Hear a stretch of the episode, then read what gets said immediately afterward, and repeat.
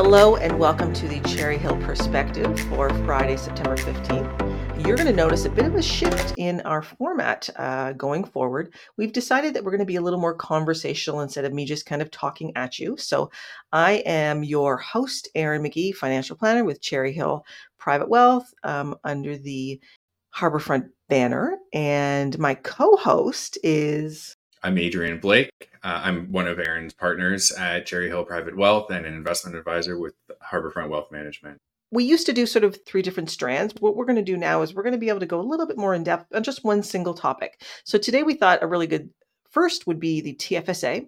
It was a giant mistake to call the TFSA a tax free savings account. It should have been called a tax free investing account. So, Adrian, let's let's talk about some of the big mistakes that people are making and what you see on the day to day. Absolutely. So uh, I would agree with you that calling it a tax free savings account was unfair to the opportunities that exist for this type of account. You can invest, uh, you know, a high variety of product. Um, so whether that's stocks or bonds, GICs, mutual funds, exchange traded funds, or sure enough, savings accounts, uh, you have a lot of flexibility. And that means that you can be as uh, aggressive or as conservative as is appropriate for you, despite the same moniker of a tax free savings account generally i think banks would prefer that you invest the money in a savings account structure so they can pay you an unusually low rate of interest and use the money for their own benefit uh, which is kind of ultimately how banking uh, works behind the scenes. Um, but if you're trying to put your own interests first then it makes a lot more sense to use your tax-free savings account for longer term investing and perhaps they should have just called it a tax-free investing account in the first place. Perfect. And one of the other things that is sort of a, a pro and a con with with the TFSA is that um, you know the capital gains are completely non-taxable which is which is great but you know something that people forget is that you can't use the capital losses either. So um, there are pros and cons to it uh, and really making sure you have that consideration because i have had clients make some mistakes in their tfsas and think oh we can use that to offset future gains and you can't. Uh, so so let's talk about the basics. So the basics uh, of a tfsa continue the conversation there. Absolutely. So, so the basic thing to note, I think, is when you make a TFSA contribution, there is no tax consequence at that moment. So, different than an RSP, where you're making a tax contribution or a, an RSP contribution, you get a tax uh, deduction for that. No such tax deduction works with your TFSA. You put your money in, you invest it, but but that's it. One thing to point out is that owning a tax-free savings account or investing in tax-free savings account is a tax decision. What you invest in that account is an investing decision. So there are two separate decisions that need to be made. One is to choose whether or not you use a tax free savings account at all. And then the separate decision is what type of investments are appropriate for what you're trying to get out of that TFSA now that you've decided to have one. Don't confuse the two. So there are two separate decisions that need to be made. One is to choose whether or not you use a tax free savings account at all. And then the separate decision is what type of investments are appropriate for what you're trying to get out of that TFSA now that you've decided to have one. Don't confuse the two. If you were at least age 18 in 2009, then the total contribution limit for you is $88,000. It's also $88,000 for your spouse. So a household should be able to contribute a total of $176,000 now. And if you were younger than 18 in 2009, then you have to drop off those years where you were younger than 18. Um, so just be a little bit uh, aware of your age at that time. With $176,000 in total contribution room for a couple, we're talking about a meaningful amount of money now. It really wasn't when the TFSA started. Everybody kind of thought, what was what's the value of $5,000 in TFSA contributions? Like, but now $176,000 is a significant amount of money. And if that has been growing since 2009, um, you know, some of our clients have really significant values in their TFSA. Something to keep in mind is you can take money out of your TFSA and you regain the contribution room. So uh, when you make a redemption, you do regain the contribution room, but in the next calendar year. That is one of the classic mistakes we see all the time is that people take money in and out of their TFSA on a on a, a quick basis and then are recontributing before they have regained that contribution room in the following year. If I was to expand just a little bit on the way that there can be uh, uh, a growth of your TFSA, you know, the the room outside of just the your annual contribution limit, you know, on top of you have the ability to take out and, and you get the room back the following tax year, which you got to be careful doing it, you know, in, in, in the following year. It's not just the straight, you know, 6,000 or 5,000 that you put in that you get the room back. You get the actual uh, if your five thousand dollars has grown to ten thousand, well, then you actually get ten thousand dollars in in in room back plus the new contribution room for the year. So it, it is a really a nuanced program that a lot of people don't necessarily have a full grasp on, and especially if you're dealing with someone at a, at a local bank branch or a teller, they certainly don't. And in terms of tracking those limits and making sure that you're not in violation, those are your responsibilities. There is no uh, chalkboard other than at CRA. Um, and there are some delayed re- reporting as well for those. So you just want to be really careful that what you're doing, you're tracking, or you have a professional doing that for you and, and keeping track of those. Another, you know, Adrian, maybe you want to just speak briefly to, um, you know, how a TFSA can be an effective tool when you're actually planning your retirement income because of the different tax treatment uh, versus some of the other income streams that people are seeing. That's right. So investments inside a TFSA are going to grow tax free while they're growing, but they're also tax free when you redeem uh, the money when it's coming out in retirement or for whatever use that you need the money for.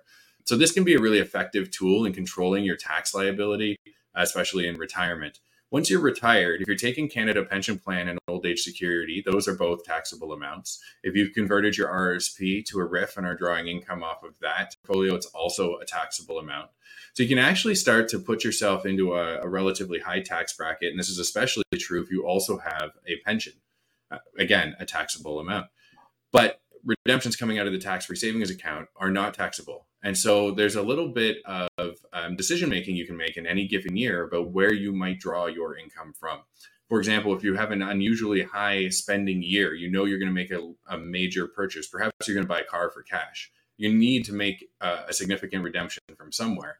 But if you pull all that money out of your RSP, you're going to have a tax consequence you're not going to like. You might be able to pull that money out of your TFSA instead, have no tax consequences, and then perhaps you want to repay the money to your TFSA over time and could draw that money out of your RSP to uh, recontribute to your TFSA over a couple of years and therefore spreading that tax consequence out and hopefully paying less tax dollars in total by executing that strategy. That's that's awesome. Um, one of the other things that I have uh, strategies that I've used with clients, and it helps with motivation for saving as well to fund their TFSA while they are in the income earning years, is that we'll use it as sort of you know we'll take care of your paycheck, so you know your your your regular income from your investments and your your your pensions, government and private. But what about like vacation funding and, and the fun stuff, the play check? You know, if if we can have a really nicely funded TFSA uh, and have that as a savings. You know, when we're taking the five to ten thousand dollar chunks out, it's taken from there uh, because from from a tax perspective, but it also helps motivate people to do the savings while they're in those income earning years. Um, so let's talk about uh, the successor holder designation, uh, Adrian. And you know these are these are some we're going to sort of talk about some of the mistakes, but also some unique uses that people are you know could use them for, but also maybe some features that people aren't necessarily aware of. So what's a successor holder, and and maybe how is it different from a beneficiary designation? So you can, uh, when you set up a tax-free savings account, you don't have to name any beneficiary, but you can. Uh, you can choose a regular beneficiary or a successor holder. A successor holder can only be your spouse or common law partner. But the advantage to naming a successor holder is that the money rolls from your TFSA directly to their TFSA without affecting their contribution room should you pass away. So that means that effectively your surviving spouse can benefit from the TFSA contribution room that you have generated through the years when you were alive. And so there are some, uh, you know, I have clients who have lost their spouse and who now have TFSAs with over $200,000 in them because the contribution, the, the spouse that passed away, rolled into the surviving spouse's tax-free savings account. And that's, you need to have a successor holder designation for that to happen. If you have a regular beneficiary designation, the money still comes out of your tax free savings account tax free. It then gets passed to the beneficiary. But then the beneficiary must do what they want with that money, which can include contributing to their own TFSA. But it's a new contribution in that case, which affects their tax free savings account contribution room. So you don't have the benefit of borrowing the contribution room from the person who has passed away if you only have a regular beneficiary designation. And just a reminder, the successor holder designation is only available uh, for your spouse and, or your common law partner. Perfect. Let's talk estate planning with uh, uses for a TFSA. How have you seen it used effectively, and um, what is it? What is the benefit of doing it over, say, like a, a non-registered account? Yeah, so the benefit of using a tax-free savings account in estate planning, um, there's actually there's several. I think what you really want to happen for most people in an estate plan is you want the money to go where it's supposed to go, get to the people that you want to receive it, and you want that to happen with the government getting the least amount of it in the process. Uh, if we want to donate money to causes that we care about, we will, but uh, donating directly to the government in form of taxes is not something that most of us want to have happen. So there's the intention of the money going to the right place and then it doing so efficiently. One of the most efficient estates you can have is nothing left over but your principal residence, which is tax free, and your tax free savings account, which is tax free. So you would have no tax consequences if that was all that was left over and you'd drawn down all of your other assets prior to your, your passing. And so the TFSA can be a really effective estate planning tool. And if you think about it, if you have a significant RSP, let's say, when you pass away, that entire pot of money gets deregistered in one year. So your estate, you know, if you have a $500,000 RSP, your state has a $500,000 income in that final year and will pay tax at the highest marginal tax rate on a significant portion of that money. So it can get um, pretty detrimental pretty quickly. And so a TFSA avoids a lot of that problem. You can also use it as a burial fund uh, if you want to think about it that way. Like it's a it's a tax free, easy to access piece of money, um, and and part of the reason it's easy to access is because you can name those direct beneficiaries, so the money can pass very quickly to the people who uh, are expected to receive it. It also passes outside of the estate, so there's no probate consequences. Uh, it can be really attractive to uh, come up towards the end of your life with uh, you know minimal assets other than a really large and tax efficient tax free savings account. Yeah, and and having the named beneficiaries on uh, a TFSA account really makes it easy for for us as financial planners and and as the the custodians of your money to get the money really quickly to the people that you have deemed need it if they're they're potentially with a burial fund there's because there's always these there's lots of final expenses. Being able to get the money without having to go through a lot of legal you know hoops and uh, is is you know it's it gives peace of mind so that's good. So one of the things that i know that i have recommended to clients is using the tfsa for education planning. So um, can you speak a little bit more on that? Yeah uh, the most common way to save for uh, education in Canada is the Registered Education Savings Plan, or RESP, uh, and in part because you get government grants and, and additional support uh, for making those contributions. And so that's usually the place where people start. But you have contribution limits on an annual basis of $2,500 per child. You're going to get a 20% government grant typically on that contribution, but you can only earn a total of $7,200 of government grants. And so you know, you run up against that limit pretty quickly if you're maximum funding that RESP at $2,500 a year. And so for those people who have additional tax-free savings account room, it can really be an excellent opportunity to save any purpose. And certainly education is one of them. There's really no downside to saving for education in, in that way uh, because you can redeem for any purpose and regain that contribution room in the next calendar year. So your kid goes to school, you make a redemption, you have the cash flow to continue to fund the TFSA, you do. So there's really, uh, really limited consequences, uh, both from a tax perspective and just from a future opportunities perspective as well. That's that's perfect. And you know, when when we're talking about education funding, you know, I have clients that they're they're kids uh, went to medical school. Well, they they blew through their RESP money pretty quickly, and we we kind of figured that was the direction they were going in the first you know couple of years of of of their their schooling. So they're like, what do we do? Well, then we start really we we ramp up your TFSA so that we know where we can uh, we can draw the funds from. And if plans change, because that happens, you know, especially with kids, we all know, uh, you're not tied into losing that money you you can repurpose it. And that's one of the you know big messages that i think a, a takeaway from hopefully our chat today is that tfsas are very flexible and and you know harkening back to what adrian said there's there's the big decisions are you know firstly is it's, it's a tax decision so where you want to first put your money whether it's in an rrsp resp non-registered account um, spousal RSP or the TFSA. And then the next decision is what the actual holdings will be. Um, the other thing to, to, to note is that you can hold as many TFSA accounts as you need.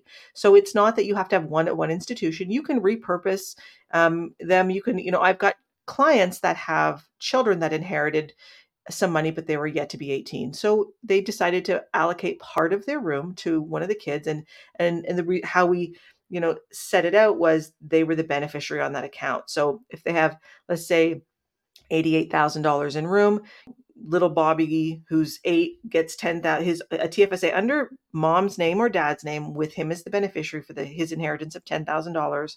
And little Jane gets her $10,000 under mom or dad using part of their 88,000 with them as a beneficiary to make it very clear. And then once they turn 18 should they want that to be under the name we can we can roll that under their names. So there's it's a really flexible um, way of uh, doing estate planning education planning uh, helping with all kinds of things. And uh, we hope that you enjoy our new format and you learned some things today uh, and we're really looking forward to continuing this and doing it every couple of weeks. Adrian, any last words? The one thing I would I would leave you with, if you're going to have multiple tax-free savings accounts, I would encourage you to be careful about doing that at multiple financial institutions, just because over contributions happen so easily. You can manage that yourself and be careful. But if your expectation is that the financial institution you are contributing to will know that you have other TFSAs elsewhere and you're up against your limit, I wouldn't count on that. And I would encourage you to be uh, more careful than that.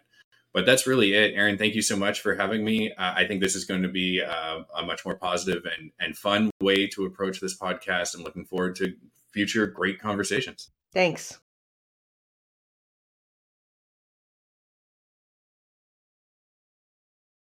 Thank you for joining us on the Cherry Hill Perspective. All comments are of a general nature and should not be relied upon as individual advice. The views and opinions expressed in this commentary may not necessarily reflect those of Harbourfront Wealth Management. While every attempt is made to ensure accuracy, facts and figures are not guaranteed. The content is not intended to be a substitute for professional investing or tax advice. Please seek advice from your accountant regarding anything raised in the content of the podcast regarding your individual tax situation. Always seek the advice of your financial advisor or other qualified financial services provider with any questions you may have regarding your investment planning.